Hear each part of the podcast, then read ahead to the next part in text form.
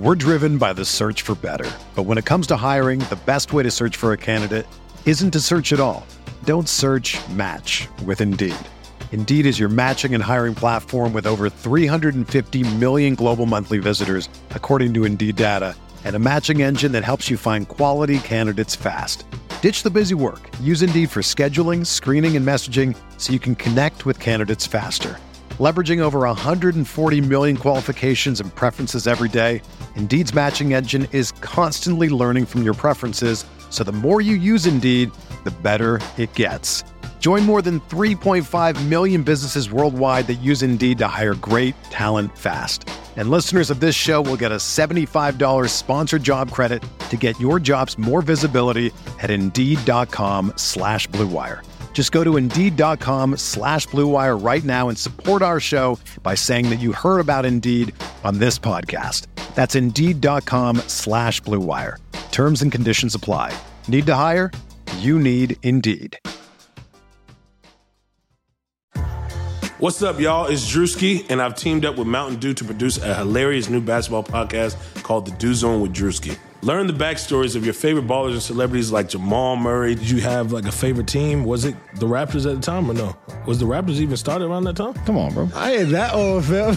you talking like I'm 50. Taylor Rooks, A'ja Wilson, and many more. You won't want to miss this. Listen to The Dew Zone with Drewski on Apple Podcasts, Spotify, and wherever you listen to podcasts.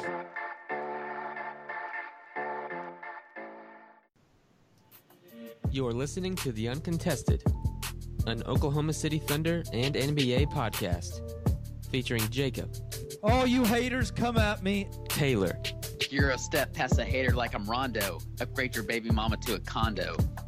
Nick, I really wouldn't mind taking a flyer on Swaggy Pete. Kamiar, I just got done taking a nap. and Justin. I'm too fast. What's up? We are back. I'm here with Taylor and Justin today. I'm Jacob, by the way, if you didn't know that. Um, here with Taylor and Justin today. Thanks What's for, up? Thanks for joining us. Uh, you can find the Uncontested podcast on Apple Podcasts, SoundCloud, Spotify, really anywhere you listen to podcasts. So make sure you go and subscribe.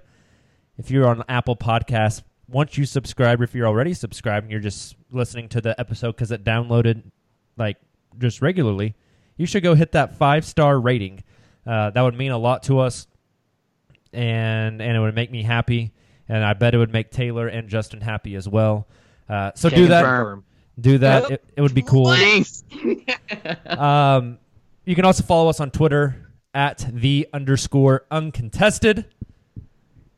Today we're going to talk about. It, it's been a few days since this happened. We're going to talk about the Sam Presti end of season press conference. Took place Monday, uh, so we've had like three and a half days to to really absorb what Sam Presti said, kind of dig in a little bit, g- get our thoughts together. So we're going to talk about the Sam Presti press conference today, kind of what he thought about the team over this past season, and he talked a lot about kind of his ideas, his thoughts moving into the offseason and into the 2019-2020 regular season of NBA basketball, which I got to say guys, it already feels like Thunder basketball has been over for forever.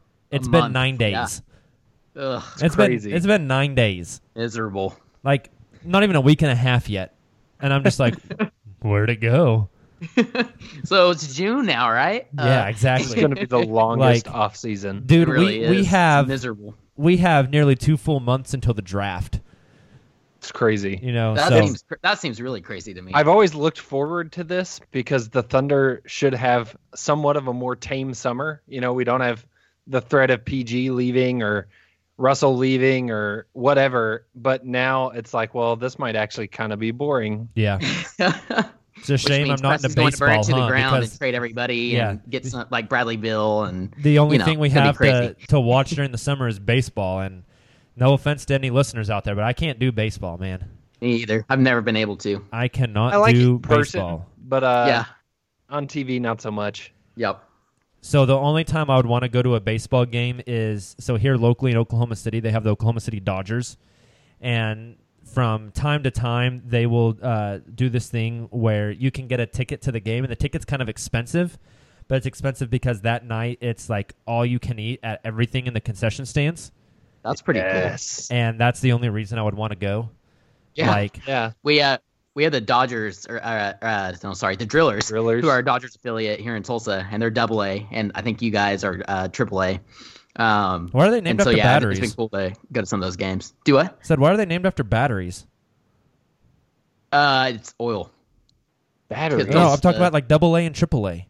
Oh, Jesus, sorry. I like, the joke I went. like, what do you- woo. This guy. Woo! like oil and gas. Man. Ugh. Gotcha. Yeah, yeah, that makes sense. Ugh. Single A, double A, triple A. Like I think Uh, baseball would be much more entertaining um, if it was not only allowed but encouraged to hit somebody with the ball. Like if they're running from first to second, and you get can 'em get them out by throwing the ball and drilling them with it. It's like when we were kids and you used to use tennis balls to Yeah. play. And you could just pay Much people more to get 'em entertaining. Dude, talking about tennis balls, did you guys ever play wall ball when you were a kid? Oh, it's Oh, one of my heck favorites. Yeah. They we should like pitch professional wall ball. Yes. Wall ball was because wall ball So you were encouraged to hit people with the ball, right? If they And dropped it, you drilled their asses on their way to the wall. and anticipating it coming. Yeah, yeah, yeah. Ugh. This is the second time in the last week that wall ball has come up, and I'm starting to feel like it's a sign. Wow. Next time you guys are in OKC, we should play some wall ball. wall ball was Rent fun, like man. one of those racquetball courts or whatever at, a, at one of the gyms and just yeah. use it for wall ball. Oh, dude, I've played racquetball a few times. It's a dangerous sport. A good one. Be Pretty like fun, yeah. James Harden, you could possibly lose an eyeball. Welcome to OKC uh, off season. Yeah. Welcome to the Uncontested, the wall ball and racquetball wall ball for three podcast. months.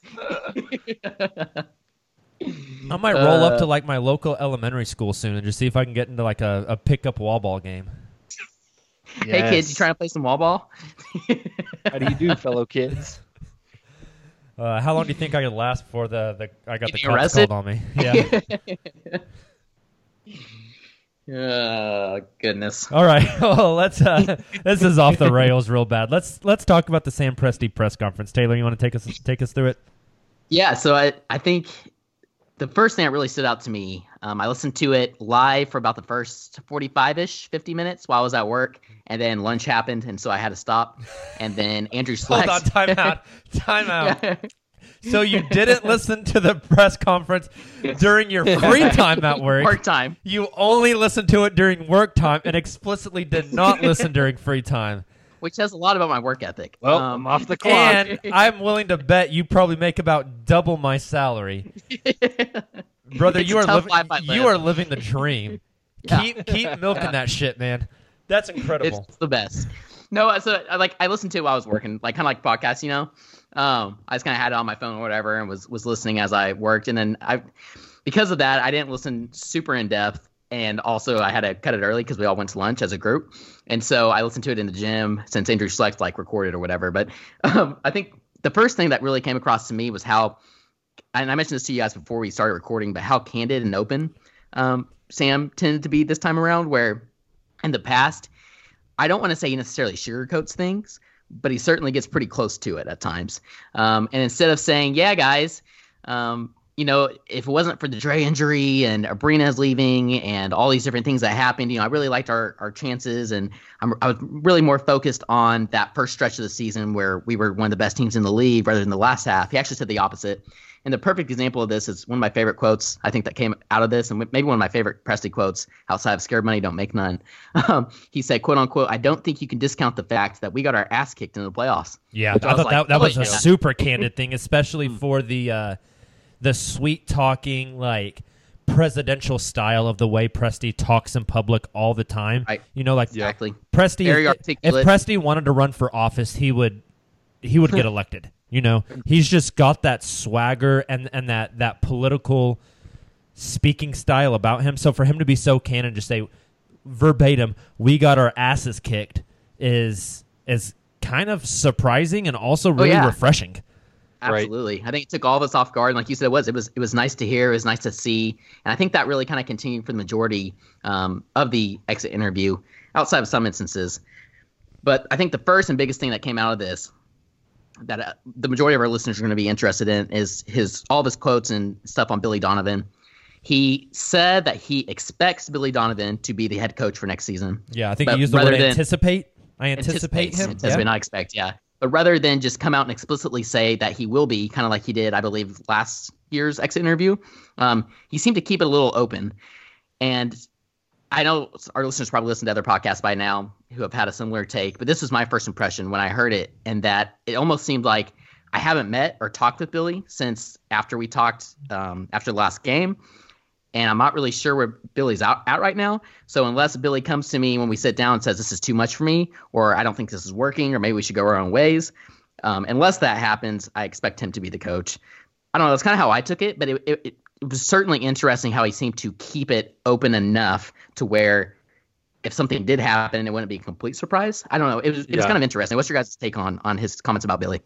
I kind of had a different take because I felt pretty strongly, you know, when the playoff series was wrapping up and it was obvious OKC wasn't gonna wasn't gonna win the series, that there was a high likelihood that Billy Donovan returns as coach. I think just kind of seeing the general sentiment on Thunder Twitter of like, oh, he's definitely gone. He's got to be gone. Billy's got to get fired. Uh, oh, if they lose game five, he's got to get fired. That it just felt kind of hyperbolic to me. And we know Presti is very much a process guy. That's who he's always been in Oklahoma City. He stays the course, whereas fans want to see kind of dramatic reactions to things and splashy moves. That's not who Presti is, and that's never who he has been. So I felt very certain Billy Donovan would come back. After hearing his comments uh, from his exit interview, I feel a lot less certain because because of who Presti is and exactly what you mentioned, Taylor, of like he came flat out last year and said no, he'll be the coach. I think when Presti has a process, he knows what the process is, and he's Right. not afraid to, to tell you that. So the fact that he didn't come flat out and say Billy Donovan will be the coach, that it was kind of like, well, I anticipate he'll be the coach. That to me, like in Presti speak, that's as good as saying like, I don't know, we'll see. And Yeah, no, that's a good that- point. That started to make me doubt it a lot more. I think it's still, you know, I wouldn't say that it's a lock by any means, but I think that there will be some some hard conversations this offseason between the two of them. That's a good see, point. Yeah, that's that's interesting because that seems like kind of the exact opposite of of the feeling that that other people have had, Justin. So I find that interesting. Um, I took it more as Presti didn't want to want to back himself in a corner and say like, definitely one hundred percent, Billy Donovan is our coach next year because situations can arise right? So I just felt like it it was a way uh, of having a, a backdoor escape route if he needed it. Yeah. Um, and I didn't read much more into that. Um, but that that's an interesting take because so yeah, like you mentioned last year, he he was very explicit. Uh, Billy Donovan will be back, and I was trying to remember, um, and and I don't know if you guys have some insight into this. Did he didn't fire Scott Brooks before his press conference a few Nope. years ago? Did he? It was Nope, he afterwards. did not. And and I can't remember what he said about Scott Brooks in the press conference. Yeah, I But can't either. I would a- I would assume it would be Hmm. something similar to what he said on Monday.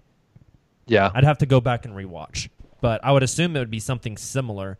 Um, my my thing is, I feel like whenever they fired Scott Brooks, Presti already had a a very clear idea of what direction he wanted to go with the coach. I, I feel like he, Yeah. he knew Billy Donovan was his guy.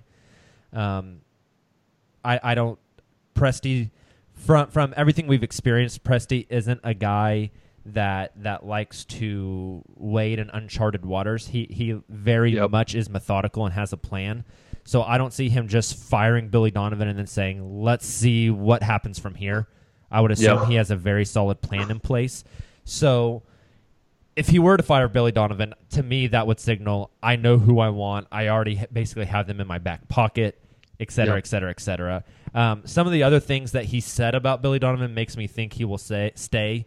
Especially he talked about like how Billy met some of the goals that they had set out at the beginning of the year, like they needed to be a better defensive team and they end top four in defense.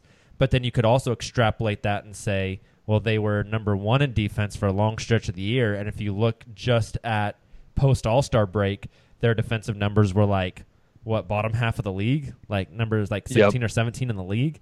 So so that argument is, is kind of you have to unpack it a little bit, right? You you can make an argument for both sides.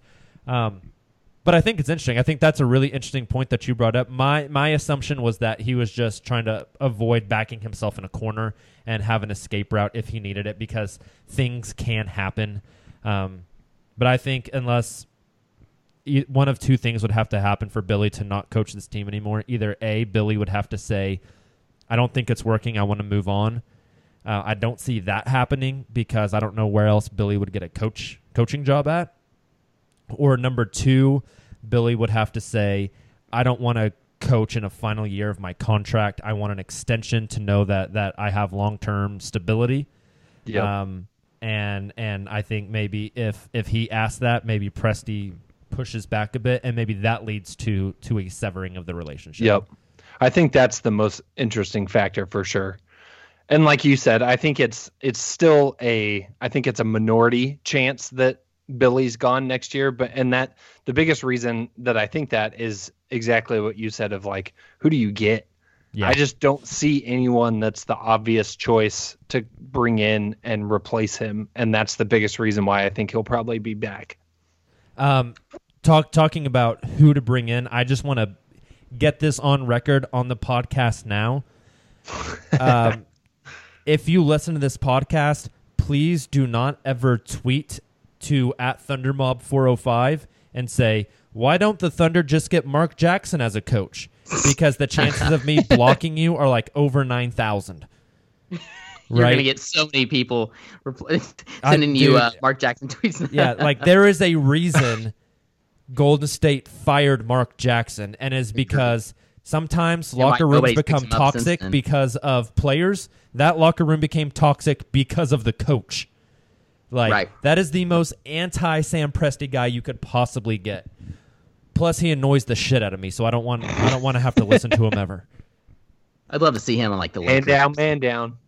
but I'm with you guys, and I think uh, what Justin said, I I love that take, and that kind of fits into the overall theme or one of the themes that I saw of, you know, he he didn't really Presti didn't really commit to one thing or a couple things. Like last year, he talked a lot about defense, obviously, how he wanted to establish a defensive identity and, and to run transition, which he did. Um, but this time around, he was much more, like I said, candid in that he was like, you know, honestly, I'm gonna have to sit down. I have the work put out in front of me this offseason. And I really look forward to the challenge. That's what I'm best at. You know, that's what I get excited about. And that's what I enjoy. But I'm not going to sugarcoat it for you guys. Like, there's definitely some work that needs to be done. I'm not really sure why we were, we were so inconsistent, um, particularly over the the month of the the, much of March, um, the month of March. There you go. And you know, he's obviously he said that's the month I'm going to look the closest at, rather than that, like I said, that stretch when they were playing incredible. Um, so I, I do I like that. That kind of fits into that overall theme I think uh, that you guys mentioned. Uh, something else that he mentioned quite a bit of was the shooting guard position. Particularly, he mentioned I, I think I heard Ferguson's name maybe more than any other Thunder player. that he's incredibly high on Ferguson. He's not the only one. I know we talked about that in our last podcast. Yeah, with it some seems of like the that's guys a like common Ray theme among the people in that building. people are raving about Ferguson, his athletic ability. Um, you know, we've been seeing his Instagram posts, his Instagram stories of him just like putting on a mini dunk contest Yeah, every his single Instagram day. story is him dunking a basketball and then pictures of his baby. Right. Baby's Yeah, kinda, I love baby- the the, baby's kind of cute as well. I'm just gonna put that out there. You baby for sure. I sure. love the fact that he's throwing down these dunks in the old roller The OKC practice blue, facility. yeah, Yeah. yeah, like it's not awesome. the new fancy one. Like he's he's, He's getting putting it it in on with the the scent of dog food. Dude, real- it- so yeah, for so I- for our Thunder for our listeners who who don't live in Oklahoma City, the original practice facility is right next to a Purina dog food factory. And if you're like within a 10 mile radius of that place, like you you just want to throw up. Like I remember so many times driving home from UCO whenever I was in college Yeah. and just being like, "Oh my god, like I got to turn the air off. I got to roll the windows up and like just sit here for like 10 minutes cuz I don't want to smell the damn dog food." It's just bad. Uh, but so, so he mentioned Ferguson a lot. But then another thing that was incredibly interesting is he put all the blame or took all the blame um, for when Abrines had to leave the team essentially. Uh, and it, I'm just inferring it kind of seems like personal issues. Um, but he took all the blame for not having a backup for that position, the right backup. You know, he mentioned some of those guys like Nader. Uh, he mentioned Diallo a couple different times and some some of the minutes that he contributed early on this season. But he said we just didn't have the right guy to fill in that Abrines spot, is what he kept calling it over and over, uh, particularly come late in the season. Um, and he mentioned Wes Matthews. Yeah, I think, he said Wes. Wes I think he said the name Wes Matthews twice, which is super interesting. Yeah. you guys want to dive Yeah. in a little on the shooting guard position and his thoughts on that, as well as Wes. What Yeah. that means. I thought the one thing on Abrines that I thought was interesting is, like you said, kind of how he took the blame. And the first thing that came to mind was something that I know Kamiar has mentioned on a couple of our recent pods, and that's about TLC and that trade the Thunder made to trade away TLC. And it makes me that was the first thing that came to mind when he talked about not not having a, a backup plan was I bet he really regrets the TLC trade because it's interesting. if if he had known that Abrines was, you know, if that situation was coming, I don't think there's any chance they trade TLC. And I think TLC would have totally changed the complexion of the team had Yep. he been there when that situation happened. Yeah, because he probably good point. absorbs all those Abdel Nader minutes. exactly. So And I thought it was interesting too that to your point about not sugarcoating things, Taylor, he didn't say anything very positive about Nader. And I think that's he basically said like pretty telling. He was. oh yeah, that uh, Nader guy played a couple minutes. he played. Right. Nader played. like, it was. It was, it was like He had a what- you get stuck in the middle. Of like, I have nothing nice to say about this guy, but like I also can't like shit on him in public. So he, uh Nader, he's a basketball player. You know, it's He was like when the I- roster. It's like when I won Mr. Hustle at Cage Camp in middle school. it's like, okay, I know what that means. I think that's probably an award only won by white awesome. guys. Yeah. Hustle, most skilled. coachable, high that, IQ. uh, I probably I think I got some like best attitude a couple times. you know, Yes. back in the day. um, I thought the Wes Matthews stuff was really fascinating because it seemed like to me he really wanted to make a point that we tried to get that guy and he just chose not to come here. And I wonder if, trying, if but it just didn't work out. yeah, out. I wonder if it's a little foreshadowing of like I'm gonna try to get him to come this summer, or I'm gonna try to get somebody like him to come this summer. Um, it's kind of interesting because you know Wes Matthews did find find a home in in Indiana. He played well. He played a lot of minutes. But going into next year, Indiana gets gets Vic back, and so how many minutes are, are realistically there for Wes Matthews? Could he play more minutes there than he will in uh, if he came to Oklahoma City? Um, Indiana might free agent chase a bit, and and so do they even have space to to bring back Wes Matthews because they're not going to have bird rights or anything, right? So so how much do they want to spend on him? So maybe they don't. Maybe the Thunder don't pursue Wes Matthews over the summer. Um, but I, I thought that it, it very much felt like Presti wanted everybody to know like I wasn't just like sitting on my hands. You know, I, I was we were actively trying to do something and he just decided to go elsewhere. That's exactly what I took from it as well. And um, I think it's going to be really interesting to see how he handles that position heading into this offseason because he talked about Dre's injury and talked about Dre and his high spirits and how he contributed to the team still. But then he kept bringing up Ferguson. And it was almost like, yeah, I'm ready for Dre to kind of pass the torch on to Ferg. So does he go and get that backup shooting guard position and focus a lot on Ferguson? Um, does he try? Does he still view Dre as a, a- an integral part of the team? Like, Yeah, it's gonna be really interesting to see. because like what you just said, I I don't see how you go into next year and look at Ferguson and look at Andre Robertson and say if these are the two guys playing the shooting guard minutes, um, I don't see how you can look at it and say Ferguson shouldn't start. And I don't know how you look at it and say Ferguson shouldn't absorb about seventy percent of those minutes and Dre thirty percent. You know, I, I just I don't see how you make that argument. One is a kid that's gonna turn 21 next season, um, who shot the ball at a That's crazy to think about, 36.6 percent clip from three on on a good number of attempts, and is only proving to get better and better and better. And the whole organization is high on him, whereas the other guy is a good defender coming off a, an injury and three setbacks, and that injury notoriously in the league um, has has been um, something that people don't really come back from and, and are ever play the same again. And and to me, like with an expiring contract yeah, too. to, to me, Right. it's just it's it's just a no brainer.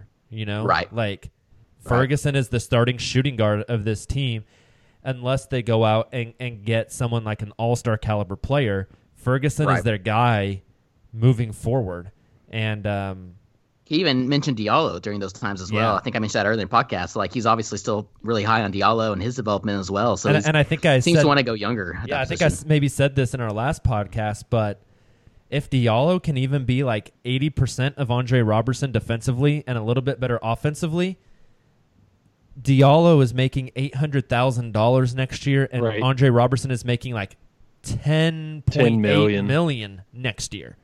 That's crazy. You know? Yeah. So that, that right there is an He's easy literally decision, making you said. ten percent of what Robertson makes. Like when you look at production per dollar value, that just it again, it's a no brainer. It'll be interesting to see if there's even a market for Dre. Um, really going to be pinning that knee and and how he looks coming back. Yep. Uh, but I think this is kind of a good. I'm kind of going out of order here from our outline, but I think this is a good, good transition to one of the points that I have here uh, when he mentioned Paul George, Russ, Steve, Grant, Ferg, and Dennis Schroeder as his quote unquote core. So do you guys think he's going to? Did he mean that as in like, yeah, these are the guys I really want to move forward with. I don't really want to have to move on from them, or is it going to be a thing like you know he said a lot about like Oladipo before he traded for Paul George that uh, that exit interview that season. Uh, I, I don't know. I found it interesting how he he seemed to act like moving forward. You know, these are our core guys that we really want to try to build around for this next season um, with this window that we have of Russ, PG, and Steven with their current contracts. Yeah, I think I, I would not be surprised to see him run it back with the obvious addition of some kind of shooting help on the perimeter.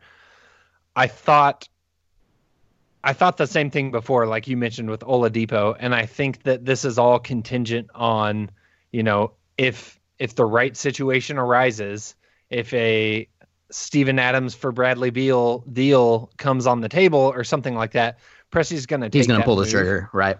but I think outside of some kind of you know perfect situation where they would trade one of these core guys, I think for the most part, uh, I think you can take him at his word that those guys will be back. We'll try to upgrade the pieces around him, and then we'll we'll hopefully have improved results next season. Right. And he did mention, you know, he had a quote about flipping every rock and looking under every rock in terms of improving the roster as he does every year. But I think that's probably him just kind of anticipating um, the most likely situation. And I, I think it's probably more likely he, he runs with this core rather than just trading Schroeder straight up for like TJ Warren or something like that, you know? Yep. I um I don't know. It's interesting because the the summer uh literally like a month no, more than a month, multiple months, 2 months before they traded for Paul George. Um, Presti went into his exit interview and talked about the summer of of development and the summer of um, internal growth, and then trades for Paul George and and Carmelo Yep. Anthony. You know, and so it's really hard to read into those things. I, I think you hit it on the head, Justin. As far as like, if an opportunity arises, you know, if if the the the pieces fall in place, you make a move, right? Um, I I think probably he mentions Paul George, Russ, Steve, Grant, Ferg, and Schroeder as the core because those are the guys that he has locked up for.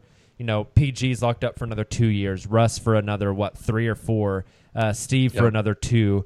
Grant for another one. But I I think they try really hard to get an extension on the books this summer. Ferg he's got for another two years and then restricted free agency. Schroeder he has for another two years. So so those are the guys you can build around because those were your biggest minute getters, and you you have them on contract for for multiple more years. I think that's kind of where the the term core kind of comes from for him. Um, but I, I just think from history with Sam Presti that if if opportunity arises, he's he's going to seize it. He's going to to make a move that that he thinks will make the roster better. Yep. I agree completely. So it'll be very interesting interesting to see what he does this offseason and how he how he handles it. Uh, But one of the last points that I have here um, that kind of stood out to me from from his exit interview, he summed up the season with two words. They were inconsistent and capability. And he kind of went a little deeper into that and talked about how they played um, well for 70% of the season, but obviously they were very inconsistent and uh, and didn't play super well that last 30%. And he said it was the 30% that he was going to focus on this offseason, not the 70%, and see what went wrong there so they can maintain some sort of cons- consistency. He mentioned be- playing emotional versus playing inspired, which I thought was a great point. Uh, when you're playing emotional, you're playing like the Houston Rockets, or you're playing like PG and Rusted a little bit this season, where they're griping a little too much to the refs, um, compared to playing and maybe at other players, compared to playing inspired and going I, out. I feel with like I a feel lot of like the, the the playing inspired. Yeah, I feel like the emotion playing uh, emotional versus inspired was a direct like subtweet at Russell Westbrook. well, not necessarily at Russ, but just uh it, it was a direct like taking from that first round series where it looked like the Thunder Yeah, played right. emotional and the Right. the Trailblazers who have you know had lost their last eight playoff games in a row before that series came in and played inspired. Right. That's Uh, I- great- I, I think it came point. directly from that that first round series to me. I think, yeah, I think it's a really good point. Um, and then they asked him a lot about Russ, obviously, and he was actually kind of excited to to listen to that. And he kind of that was the one question that was kind of typical Presti, where he was like, "Look, we do have those conversations. We sit down with him, we talk to him about it. Yes, there are times we wish that he would go about things a different way, but at the end of the day, basically, he's Russell Westbrook, and we're happy to have him. He's an incredible teammate. He's great for this organization. He does so much for the community. Blah blah blah. Um, but yes, we do have those conversations, and I wish you guys could see them. Essentially, is kind of what he said. Um, so that kind of fit in, I think, when he was talking about you know the emotional versus inspired and some of the inconsistencies, and then obviously the whole next question stuff that was happening during the playoffs. There's a lot of reporters asking about that. Um, but I think outside of that, it really sums up the main points. He ended up talking for like an hour and 12 minutes, which is just insane, but also really awesome. Um, he's just, like I said, such a really good dude, uh, very straightforward, very articulate with his thoughts, um, and provides really good insight. So I, I think there's a lot to digest there. You guys have- have anything else on on his press conference? Any any other thoughts, Justin?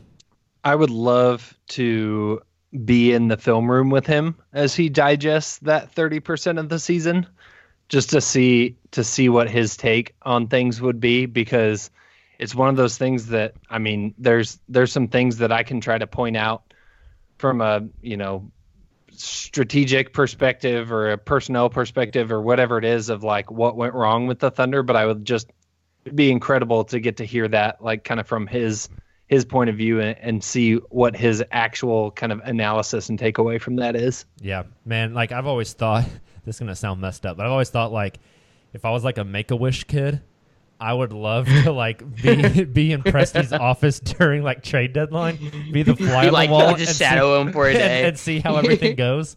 Like maybe maybe the Make a Wish kid is not the not the best way to look at that, but uh, It's more like uh, Jonah Hill and Moneyball. no, I haven't seen Moneyball. Well, uh, Isn't it a baseball should. movie? Yeah. Yeah. See, Well, sorry. don't It's like ba- baseball. They should have made it about basketball. I would have watched it.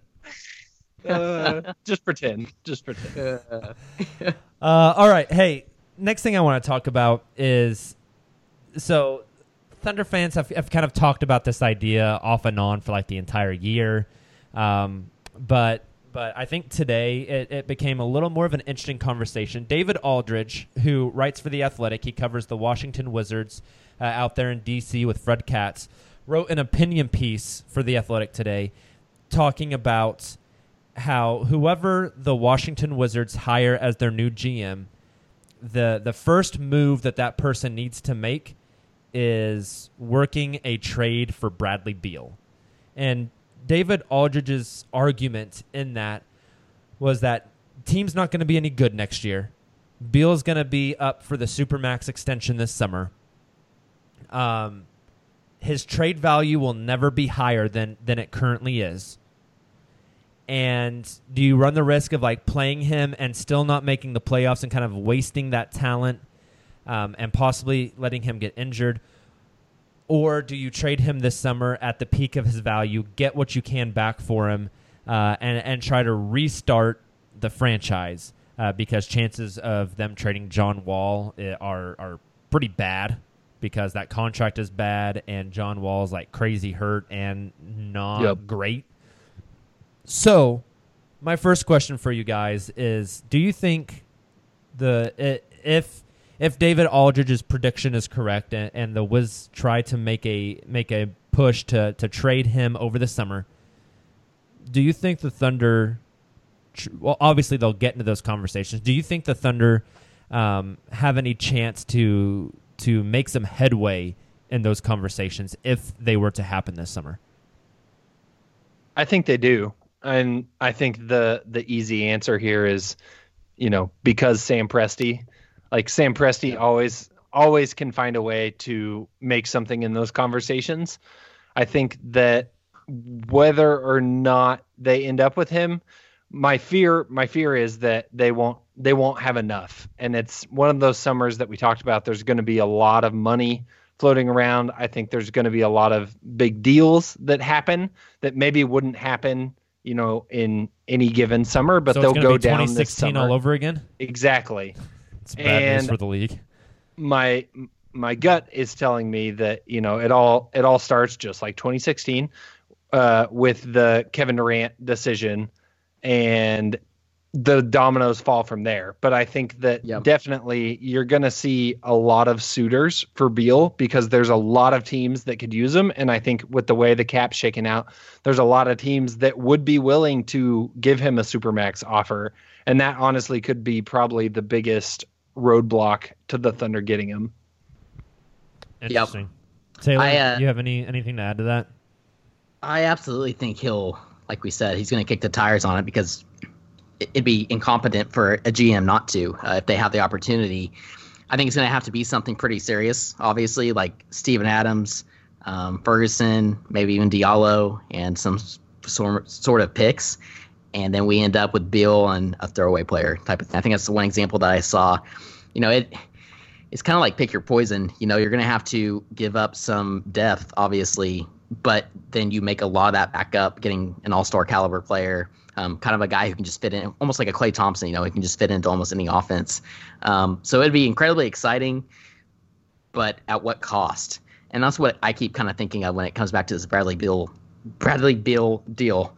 Um, so it'll be interesting to see how how Presti approaches that, um, how the Wizards approach it, if they're even willing to to trade him, or if they're looking for something pretty lofty, kind of like the Pelicans kind of were with Anthony Davis, and will continue to. Yeah, so so Aldridge in his article mentioned uh, he thinks that the that the Wizards could get a deal kind of like what the Clippers got for for Tobias. Tobias? Harris. Wow. Clippers got multiple first round picks. They got uh, a good young player, Landry Shamet, um, and and kind of some some filler. Some there. nice role players like uh, Mhm. Michael Green and um, who else? Oh wait, no, that was sorry, that yeah, was from J- JaMychal Green came from from Memphis. That was a Um, separate trade. That's crazy. But but you know that that that idea that they could get like multiple first round picks. I think if the Thunder wanted to to make a play for Bradley Beal, um, the only thing to me that I think could even get Washington's attention and, and make its way to the table of deals that that are a possibility for them because if they make Bradley Beal available, let's be honest, 29 teams are calling and offering something for him. exactly. Um, so I, I think the only way the Thunder puts together a package, sends an offers to the Washington Wizards front office, where the Wizards say, "Okay, we're going to take the top ten best offers, put them on the table, and decide." I think the only way the Thunder get their offer on that table is if their deal is something like, you know, Steven Adams, Terrence Ferguson, Dennis Schroeder, and the Thunder's first round pick this year for like Beal and Mahinmi because yep. Mahinmi's got two Mahinmi years left on his there. deal at like thirty-two million dollars or something. He makes sixteen million next year. Um, I think that's the only way Oklahoma City even gets their their their package onto the table without context. That's a weird phrase. Gets their package was- onto the table. I was just thinking that. um, but I, I think that's the only way they even they even get in the conversation. You know, is uh, Yeah. Steven Adams, Dennis Schroeder, who who can fill the, the the void that they'll have from from John Wall, Terrence Ferguson. You know, we've talked tons about Terrence Ferguson and their first round pick for for Beal and Mahinmi. I think that's the only way you even get that conversation started. Um, Right.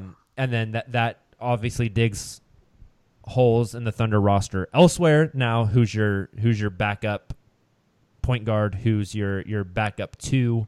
Um, and Who's your center? yeah, Ian Mahinmi, I guess. yeah, right. is- Yeah. uh, Scary. Um, But then you know also the if if that were to happen, you know it would be under the assumption that Bradley Beal will immediately get that super max extension. So then you're paying Russell Westbrook, Paul George, and Bradley Beal a combined almost a hundred million dollars. Woo, I forgot about that. That's You a know? really good point. That's so a bit of coin. yeah, That's tough. So I think uh, the thing that's interesting with it though is just kind of seeing where Presti goes with this because I mean we've talked about it already. His he's very process oriented. He's very you know big picture type of guy, and that's how he's been the whole time he's been in Oklahoma City. But I think the Carmelo Anthony trade was probably the first time that you saw anything different. Like that was not a big picture trust the process type trade.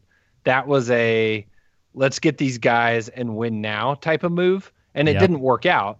But I think when you look at, you know, the window closing on how long you've got Paul George locked down, how much more uh how many more good years do you have out of Russell Westbrook? You look at the the realistic championship window for the team that he's built and it's getting smaller and so you can't sit back and trust the process like you could and a move like you know sacrificing some of your depth and maybe some of your future stability to get a get a guy like Bradley Beal I think goes a long way in kind of showing Presti's hand a little bit if he pursues it of you know we need to we need to do the best we can to try and maximize the the years we've got with these guys. No, I definitely agree. Um, can I just tell you guys some stats of uh, of Bradley Beal, real quick? Yes, please. So in 2018-19, Bradley Beal uh, averaged the most points in his career at 25.6 points per game. He started all 82 games, didn't miss a game. Uh, career high Wow. in minutes per game, uh, career high in field goal attempts, um, second highest of his career in field goal percentage, career high in three point attempts per game at 7.3. Uh, he shot 35% from three, but for his career, he's a 38 three point shooter, 38% three point shooter. Um, a career high in two point attempts per game, a career high in two point percentage per game, career high in rebounds, career high in assists, career high in steals, career high in blocks. Good grief. So 2018-19, the best season That's was, best was season ever. Bradley Beal's best season of playing basketball in his entire career. I also I mean, find it. John Wall went down. He, I mean, he basically just took Yeah. over. That was it was Yeah. fun to watch. I, I also find it interesting that it, it's been been pretty well documented and rumored that whenever Presti made the James Harden trade, um, the two players that he was really trying to trade James Harden for were a Klay Thompson, b Bradley Beal. Um, he he was high on. I think there was even rumors that he was trying to trade up in that draft to get Brad Beal. Yep. Um, so so that. Presti has been interested in Brad Beal. It seems like for a long time. Brad also played for Billy Donovan at Florida, so there there's a tie there. Don't know how much that tie really matters um, when it's a trade and not free agency. And uh, also kind of interesting. We talked about this before the podcast, but assistant general manager of the Thunder, Troy Weaver, has actually applied and interviewed for the Wizards general manager job. Um, which is interesting. I, obviously, I don't think there's going to be like sabotage there or anything. But the Thunder had another assistant GM, Rob Hennigan, being the head GM at Orlando whenever the Thunder made the Victor Oladipo trade. So, I love it. um, you know, may, maybe maybe Yep. Troy Weaver ends up out at the Wizards and says, "You know what, guys? I've I've been around Steven Adams and I've been around Terrence Ferguson for Yeah, a long time, and these guys are the real deal, and this is a great package." You know, Let's Yep. give Ferguson the keys to a franchise and just let him throw him in the fire. You know. man, I got like Bradley Beal would be incredible, but I got to tell you guys, I would be so sad to see Steven and Ferg go. Yep. and just You know. blossom into Yep. these like all stars. Yeah, well, uh, ju- and just personality wise, like I love Yep. Steven Right. Adams. We all love Steven Adams. You know. Yep. Yep. Yep. I mean, how I agree. I, I think if Steven Adams gets traded, there's no more Oklahoma Beef Council commercials ever. Cancel it. Just shut down the council. Yeah. Thunder interviews become post game interviews. Uh, any kind of interviews become so much less interesting, just automatically. It just I uh, mean- it'd be pretty sad. Yep. I'm just saying, would would Khal Drogo trade a Blood Rider? Probably not. I'm just saying. just saying. R.I.P. to the uh, Dothraki, by the way. Yeah. All right. Anything else, guys? Um, well, since we're talking about trades, you want to uh, talk about some uh, five current players that Oklahoma City may look to trade? Are you reading Does that the- sound familiar, Jacob? Are you reading the, Where would the, we the find headline such an word idea? for word? Weird. Um, sounds like such an intriguing article. I wish I knew where to find it. Wait a minute. I If see you something. go To Hoops Habit and look up an article by our own Thunder Mob Jacob. Uh, you can find an article that is titled Five Players the Oklahoma City Thunder May Trade Away in the 2019 offseason. I wrote it. But uh, I tried hard to on give it. you a, to give you a little, probably little sucks. teaser, we will we'll discuss those five players right here. But please go look at the article because it's good, and Jacob's a good writer, and he'll do a better job, uh, or he did a better job of writing it than I'm sure we'll do talking about it. And I get paid per click, so go click on it. And he gets paid for. I'm trying not to be that like blatant about it. He gets paid for clicks, so go click it up. Um, Feed my children. Go click on it. Spoiler my alert: I don't have children. I just have dogs. dog children. but they need Uh, food. yes, they do. Okay. I can go to the Thunder practice facility to get their Yes. food for them. this podcast has come full circle. Yes. Yes, full circle. Perfect. Okay, so player number five that Jacob put down is Steven Adams, who we've already touched on a little bit. He's notable because he has the third largest salary on the team, and you're probably not trading Paul George or Russell Westbrook. So if you're trying to make a splashy move to move some money, he's got two years left on his contract at roughly $53 million. If you want to make a splashy move, he is the guy that has to go. What do you guys think about the potential of trading Steven Adams beyond losing uh, Beef Council commercials? I think it's interesting, man. Like, there's do been a lot of talk recently about, you know, h- how does when whenever you get in the playoffs and teams can specifically gear towards a team like the Thunder. Um, I mean, we saw Portland do this basically every game after game one in a Russell Westbrook, Steven Adams pick and roll. You just sink both players into the paint and, and wall off the rim because neither one of those guys can are are known shooters. So. Um, can in the modern NBA can you have a one five pick and roll uh, that neither of those players can shoot, right? And Right. so um, the Thunder aren't going to trade Russell Westbrook. So do they look to trade Steven Adams and get someone that can that can shoot at the five? You know, it's a it's an Open up the interesting floor a little bit. yeah, and hey, speaking of that, I don't want to get too off topic here, but uh, I tweeted this the other day.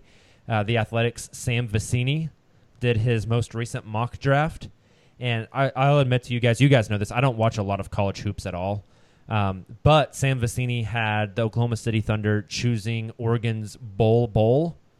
Uh, Interesting. who Huh. seven, seven foot center, seven two Yeah. foot center with a seven Shot- eight wingspan and shot like shot over fifty 50%. from three. Yeah. Yep. So fascinating. He uh, he's very interesting. He's very injury prone because of his his awkward body. He's incredibly long, lanky, but has not a whole lot to him.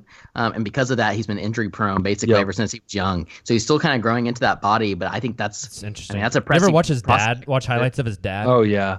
G- No. weird- weirdest, weirdest composition person I've ever seen. It's Yeah, weird. I mean, looked like a Bol Bol spider. looks looks just like him, pretty Yeah. much. yeah. interesting. Um, I like number number four, uh, Dennis Schroeder. Schroeder has two years left on his deal with the Thunder, uh, $31 million on the table with his contract. I think everybody knows he, he did a, a really good job coming off the bench in that sixth man role. He got a lot of playing time alongside Russ. I think that Russ and Schroeder on the floor at the same time for the most part. It worked pretty well, and I think it would continue to work well. But he is a starting point guard in this league, and I think there's lots of teams that view him as such and could use him in that role. And I think maybe if you're looking to acquire somebody, that trading Schroeder could get you a valuable return. I think it'll be really interesting to see if there are teams reaching out to Presti about Schroeder. You know, like I mentioned, the Phoenix Suns who are looking for a point guard. Um, I, I think teams like that could be it, the teams reaching out to Presti more so than Presti just openly shopping Schroeder. Now, obviously, it's kind of like Steven. You know, with the right trades there, obviously he's going to throw Schroeder in a in a deal. But um, it'll be really interesting, kind of, to see the the interest there is for Schroeder this offseason. Definitely, and you know, I think one of the things for the Thunder, they they like Schroeder a lot. Um, I think Schroeder can only play the one.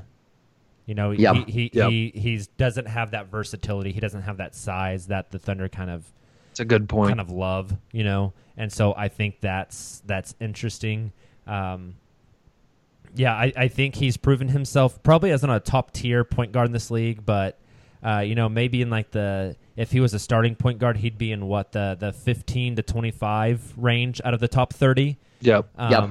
Couple teams that immediately jump off to me uh, that that may need a point guard going into next year are if Kemba Walker leaves Charlotte. That's a there's- good point. There's a spot. Uh, Phoenix Suns obviously have notoriously needed a point guard. Um, my assumption is that they're going to draft Ja Morant, and so that'll take care of that. But also, kind of a, a sleeper for me as far as a team that may need a point guard um, is is the Minnesota Timberwolves with Yeah, that's a with, really good. Um, I think Jeff Teague has a player option or a team option or something. Um, you you have Derrick Rose who's going to be a free agent. You have Tyus Jones who's going to be a free agent. Um, Yep. I think I think that's an an interesting spot. So Also, the uh, the Memphis Grizzlies. You know, there's obviously all the talk uh, during the trade Yeah. deadline about Conley. Conley. So if they do move on from Conley this offseason, it'll be really it, they're going to be needing a point guard. Um, and I know Jake has mentioned C.J. Miles as a target for the Thunder. Um, you know that that's something I'd- that could potentially work. Yep. I'd I'd sign up for that trade. Yep. Um, number three, a guy by the name of Dre. Uh, hope hope y'all didn't forget about Dre. I was about to say Yeah. nowadays everybody want to talk.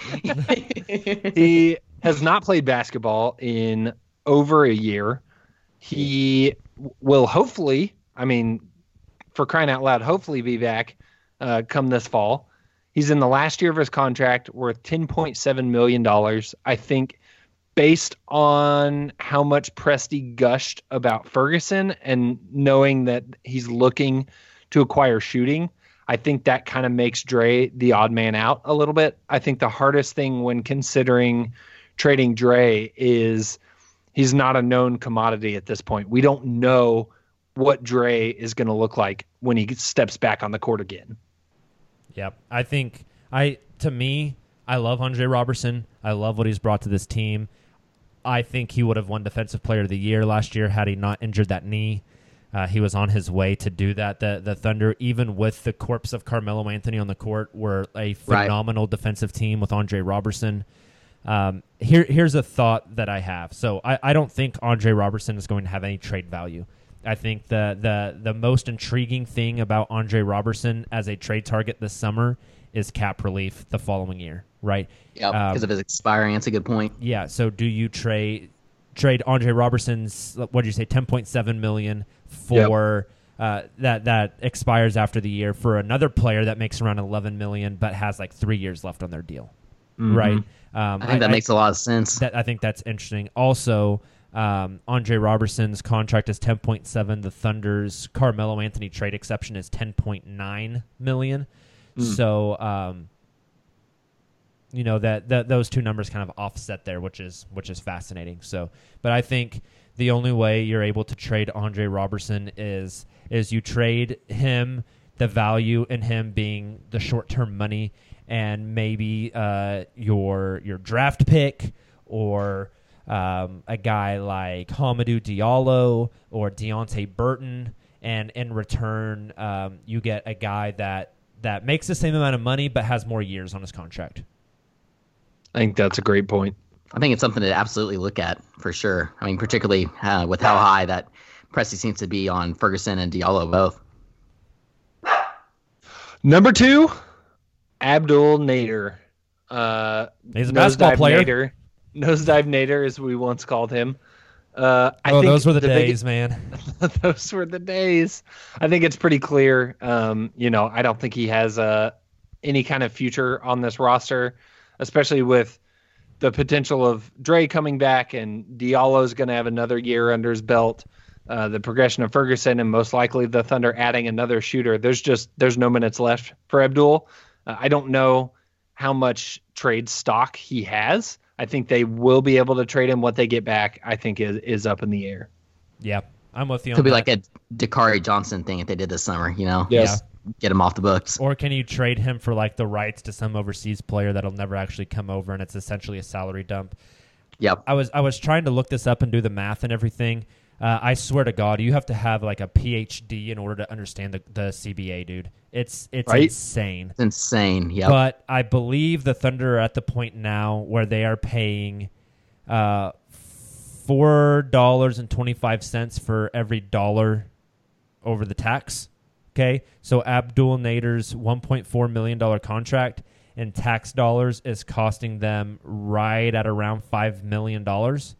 So if you can if you can trade Abdul into somebody's cap space uh, in return for like a second round pick that'll never convey, or or an overseas prospect that'll never come over, uh, you're you're getting rid of that 1.4 million off your off your roster off your off your salary cap, but you're also saving about five million dollars in in taxes. And and I just wonder if that's a move they can make because then they could go off and and get you know maybe you bump a guy like uh I, I don't know like Jawun Evans up from the two way player and he makes a little bit less than than Abdul Nader. Yeah, that's a really good point. Uh, particularly if you end up trading Dennis Schroeder and you're un- uh, unable to bring in a true point guard, uh, you know, to back up Russ. Depending on how Evans develops this summer and looks with the team, that's absolutely something to keep an eye on. Yep.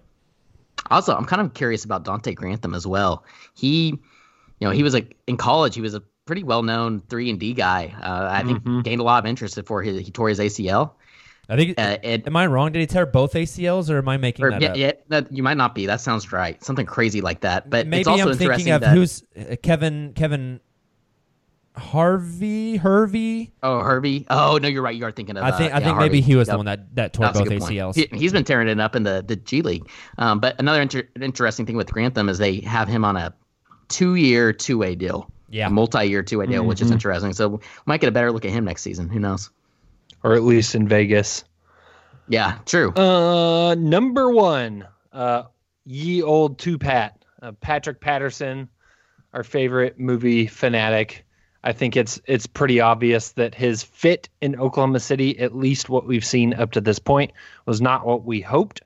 Uh, not the potential that we saw in flashes, especially not heading into last season. I think we were all pretty optimistic.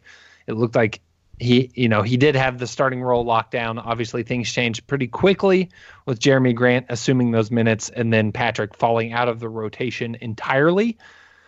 Pat has a $5.7 million salary, which to your fancy luxury tax math equates to roughly $20 million in tax. So lot money. obviously, moving Patterson saves the Thunder a lot of money, and it's coming for a guy that really probably doesn't have much of a spot in this rotation.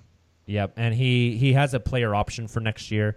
I think we're all kind of in agreement he's going to pick that up. He's gonna pick it be- up. because Definitely. he's not going to make that money elsewhere. Um, so I, I, I wouldn't be surprised if he and his representation and Sam Presti sit down before uh, that that day, the the deadline day of him to pick up that contract. And Presti says Int- like, "Hey, you can pick that contract up uh, and, and get and have that option up and have your last year, but know that that we're going to look to to move on from you, right? And so uh, again, kind of with Nader, I wonder if it if it's more of a salary dump thing because I don't think Patterson has any value elsewhere in the league, uh, unless it's something where you you need to add him to a trade to make salary work, right? Like a like a Right. Steven Adams plus Patrick Patterson to make salaries match. Um, For Anthony Davis. um, but otherwise, I could see him just getting moved for nothing, uh, and the Thunder creating a trade exception or, or something like that. that's yeah, that's a really good point. So, but if they trade Patterson, you don't have a backup four. We all are kind of under the assumption that Markieff Morris is leaving. Um, Yep. I've kind of had this thought, and I want I want you guys to tell me what you think of it. If he progresses kind of the way they hope he will, how do you guys feel about Deonte. Deonte Burton getting like ten minutes at the backup four per game in the Give- regular season. Give me it. I'm all about trying it out.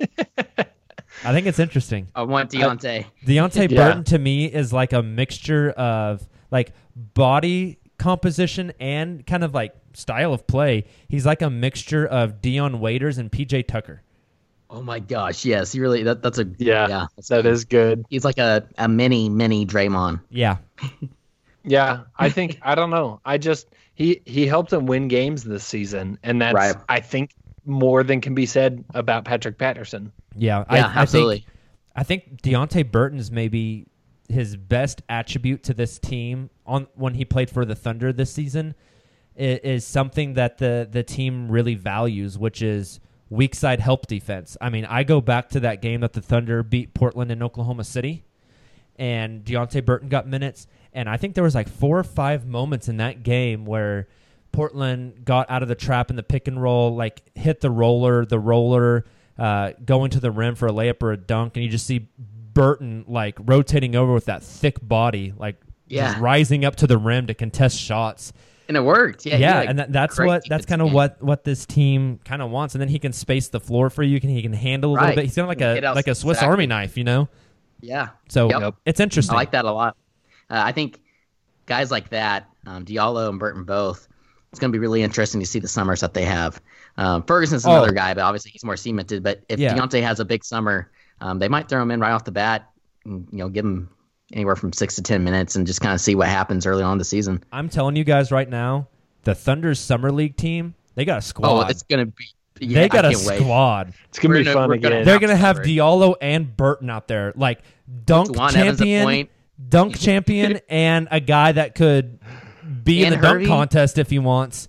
Yeah, you know, Hervey, you'll have Grantham. I mean, they Whoever got a- they pick a up squad. a- as the, I mean, maybe you have Bol Bol out there. Maybe you have, Yeah, uh, yeah, um, that's a good what's point. what's the what's the A kid hero? from USC that I keep hearing about? Oh, uh, Kevin Porter Jr. yeah, is he related to Michael Porter Jr.? I've always wondered that, but I don't think so. Okay. From what I heard, that'd Um, kind of crazy. But I think Kevin Porter Jr.'s got some uh, got some James Harden comps. yeah, he's you know, lefty can create off the bounce, can shoot. Um, I it's haven't interesting. Like I, I haven't watched a ton of them uh, this past season, but from the different podcasts I listened to, from like I think Sam Vecenie, um, Kevin O'Connor, oh, they just they mentioned how incredibly athletic he and gifted he is, but it's almost like to a fault. He's one of those guys that's just so athletic that and the game comes so easy to him that he just hasn't really tried hard. Hmm. So getting in. Kind of like it reminds me of Ben Simmons his freshman year with LSU. You know, Uh, I didn't think he was going to be this huge star, but then he gets into the NBA where he, he wanted to be all along, and he's really trying. Has a great work work ethic as, Mhm. as far as we know, and so I think he could be a project for sure, and uh, could be a potential steal. But another guy I keep hearing about is that Herro kid, Tyler Herro, I think from Kentucky. From Kentucky. I've seen a couple yeah. people link us to him. Yeah, and I've also seen, uh, and we we can fill up multiple full podcasts with draft talk, but I've also seen, um, I forget his name, but I think he's a junior or a senior, that power forward from from UNC. Oh yeah, yeah. He seems That'd like a like a high There's some good things floor, low ceiling guy. Yep. Where these other kids, the the Herro kid, the the Kevin Porter Jr. Bol Bol, all seem like uh, young, high ceiling guys that that are projects. You know. Right. And so it'll be interesting to see how the Thunder approach that at draft day. Like, are they looking to get somebody that can contribute early on, or are they looking to take the guy with the highest upside? You know, Right. Yep. do, do you take a a, a, a Bol Bol, um, you know, which maybe the equivalent to that is like a uh, uh, a Michael Porter Jr. Or do you take a guy like a Malcolm Brogdon who who came in the league and, and was playing immediately because of his age and experience? You know, Right. so it's interesting. All right, any parting thoughts before we get for bleh, before we get out of here, guys? Uh, I'm really excited for these last three Game of Thrones episodes. Oh, it's gonna be interesting. We got three Oh, yeah. three three Thrones Get me movies to through the- so the first part of Thunder off season. It's been nice to have Thrones. After Thrones is over, though, I don't know what the hell we do. We're we're just in the abyss after that. Yep. All right, let's pump some outro music. Let's get out of here. Thank you guys for checking us out. Again, you can find us anywhere you listen to your podcasts Apple Podcasts, SoundCloud, Google Play, Stitcher, whatever. Make sure you subscribe to us. Make sure you leave a five star rating on iTunes. It means a lot to us. It helps us get our podcast out there to more people. Maybe secure some sponsors. Should be cool. You can also follow us on Twitter. The podcast is at the underscore uncontested. You can follow Taylor. He is at Taylor with an E underscore P15. Justin is at OKC Tracker. Myself, I am at ThunderMob405. You guys have a good weekend. Enjoy uh, Game of Thrones episode 4. I think that's all I got. Take it easy. Thunder up.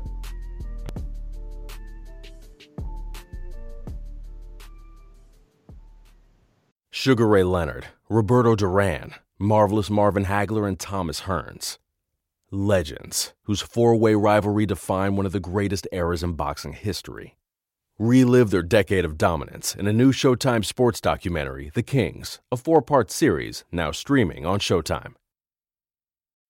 When you need mealtime inspiration, it's worth shopping Kroger, where you'll find over 30,000 mouthwatering choices that excite your inner foodie. And no matter what tasty choice you make, you'll enjoy our everyday low prices, plus extra ways to save, like digital coupons worth over $600 each week. You can also save up to $1 off per gallon at the pump with fuel points. More savings and more inspiring flavors make shopping Kroger worth it every time. Kroger, fresh for everyone. Fuel restrictions apply.